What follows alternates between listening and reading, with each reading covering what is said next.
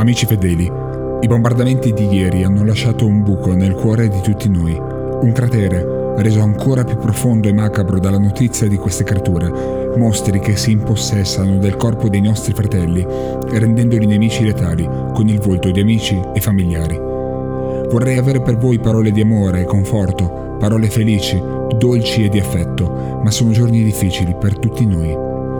I bombardamenti di ieri ce lo hanno mostrato, i nostri occhi oggi ce lo confermano. Il sacrificio è necessario per poter ambire alla luce della salvezza. Un sacrificio che non tutti hanno saputo accettare e in tal merito vorrei fare un saluto alla collega Piovanelli, al momento ricoverata in prognosi riservata a causa del crollo emotivo avuto in diretta ieri.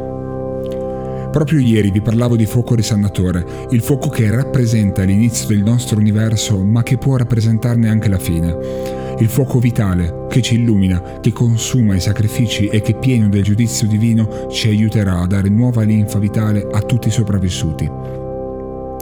Certo, non sono uno stupido, questo non rende l'esperienza che stiamo vivendo meno tristi o l'amaro di questi momenti più sopportabile.